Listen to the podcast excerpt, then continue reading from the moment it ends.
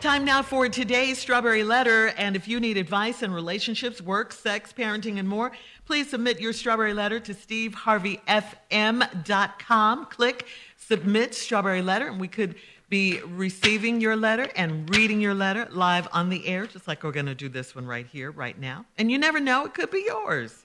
Yeah. It could be yours. Uh-huh. Buckle up and hold on tight. We got it for you. Here it is, the Strawberry Letter.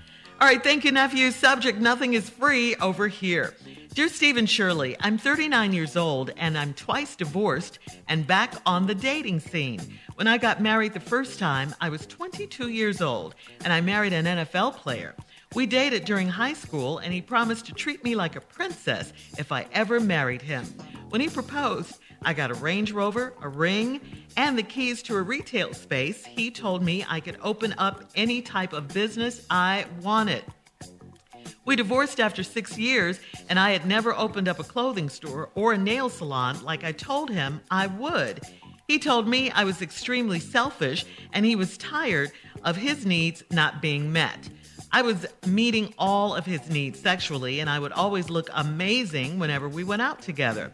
Soon after we got divorced, I met an older, wealthy guy and got married after six months of dating. I had a full staff of people that catered to my every need. When I turned thirty-three, he filed for divorce and said I had a lot of growing up to do. He said that I didn't bring anything to the table, and he couldn't hold a real conversation with me. That hurt, and I had to do some introspection on how my mother raised me. My mom always had a man in her life that provided for us, and I never saw her do housework or go to a real job. I always thought my mom was so regal because she always wore beautiful long nightgowns with matching robes and high-heeled slippers. She taught me that if a man wanted a conversation with me or dinner with me, and especially sex with me, he had to pay for it. I've been single for five years, and nothing's free over here and never will be. So where are all of the gentlemen and the wealthy men that don't mind spoiling a woman? A woman? Am I supposed to lower my standards? Wait, what? Um, I, I really don't get the point of this letter. I really don't. I, I think you left out a lot in this letter. And, and I got to ask you, what is it that you want from us? I mean, this letter to me is just really, really shallow. Um... Do you want us to tell you it's okay to say nothing's free over here and never will be? Because I, I don't really know what that means. Um, hmm. If a man wants to be with you, he has to pay you money. What What are you saying? I, I just got to tell you this. Any man of substance or wealth or anything wants something from a woman, okay? Uh, love, loyalty, support, conversation, something. Um And, and and both your husbands say you didn't give them that. Um, you said your most recent husband told you he couldn't even have a, a real conversation with you and that you needed to grow up, so you were immature. You got to give him more than just pretty. I mean, I, I'm assuming that you're beautiful, but beauty is, is, is beautiful until it's not because it fades.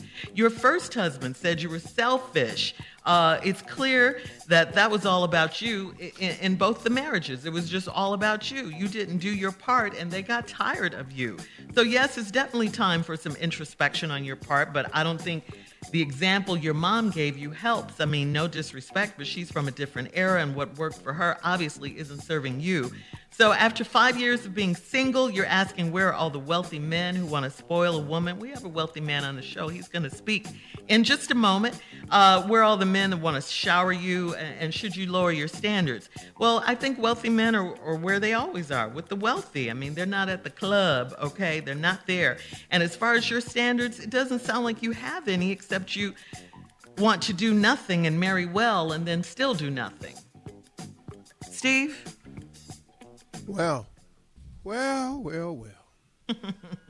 This letter right here, have you ever heard the saying? Now, here's the letter. Nothing is free over here. Have you ever heard the saying, it might be you? Yeah. There is a saying, everybody. The saying is, it might be you. So I'm going to begin reading this letter slowly. And as we go, I'm going to point out ways where you can understand why I'm giving her this saying that it might be you. I'm thirty-nine years old. I'm twice divorced and back on the dating scene. It might be you. It might be. When I got married the first time, I was twenty-two years old. I married an N F L player. We dated during high school, and he promised to treat me like a princess. Now let's begin the lessons in this letter. If I would treat me like a princess if I ever married him. When he proposed, I got a Range Rover, a ring, and keys to a retail space, and he told me I can open up any type of business I want. Now, let me ask you that. Here's the question. But what did he get? Hmm. You got a ring, a Range Rover, and a retail space. But what did he get? Here we go. We divorced after six years, and I had never opened up a clothing store or nail salon like I told him I would. Here's the question again. Okay, well, what did he get? I'm just asking. What did he get? You didn't open up the clothing store or the nail salon. You got the ring and the Range Rover. You told him what you was going to do. You never did. Six years, he wanted a divorce. What did he get? He told me I was extremely selfish and he was tired of his needs not being met. He was trying to let you know that he wasn't getting something. When I come back, it's a letter full of this. Stay with me. Hang on, Steve. We'll have part two of your response coming up at twenty-three minutes after the hour. Today's Strawberry Letter subject, nothing is free over here. We'll get back into it right after this. You're listening to the Steve Harvey Morning Show. All right, come on, Steve. Let's recap today's Strawberry Letter subject, nothing is free over here. The subject is nothing is free over here. The subject of the letter I wish was, it might be you. So I'm going to read you the letter quickly, and I'm going to show you what's wrong with this young lady. I'm thirty-nine years old. I'm twice divorced and back on the dating scene. It might be you. When I got married the first time, I was twenty-two years old. I married an N F L player. We dated during high school. He promised to treat me like a princess if I ever married him. So here we go. When he proposed, I got a Range Rover, a ring, the keys to a real estate, real, real, retail space, and he told me I can open up any type of business I wanted. Question, but what did he get? We divorced after six years, and I had never opened up a clothing store or a nail salon like I told him I would. What? Because what did he get? You got all this and you didn't. He told me I was extremely selfish and was tired of his needs not being met. He was not getting something. Then you said I was meeting all of his needs sexually, and I would look amazing whenever we went out together. So you thought that was enough. I'm going to have sex with you, and I'm going to look amazing every time we go out. You thought that was enough. Obviously, it wasn't. What did he get? Ain't nobody going to live with you just because you look good when you go out and you have sex. It's more to this than that, lady. Here we go. Soon after we got divorced, oh, that, oh, that popped off again. I met an older, wealthy guy, and we got married after six months of dating. I had a full staff of people that catered to my every need. Let me ask this million-dollar question again. What did he get?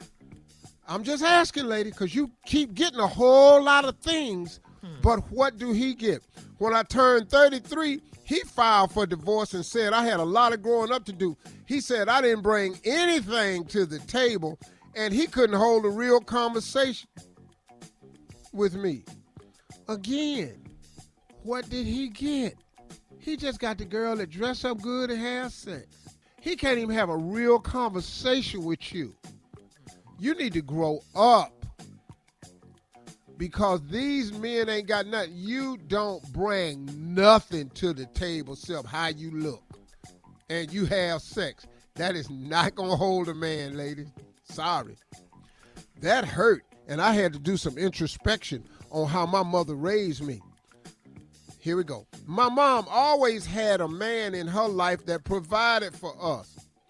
I never saw her do housework or go to a real job. I always thought my mom was so regal because she always wore beautiful long nightgowns and matching robes and high heel sleepers, slippers. And she taught me that if a man wanted a conversation with me or dinner with me, and especially sex with me, he had to pay for it. Well, well, well.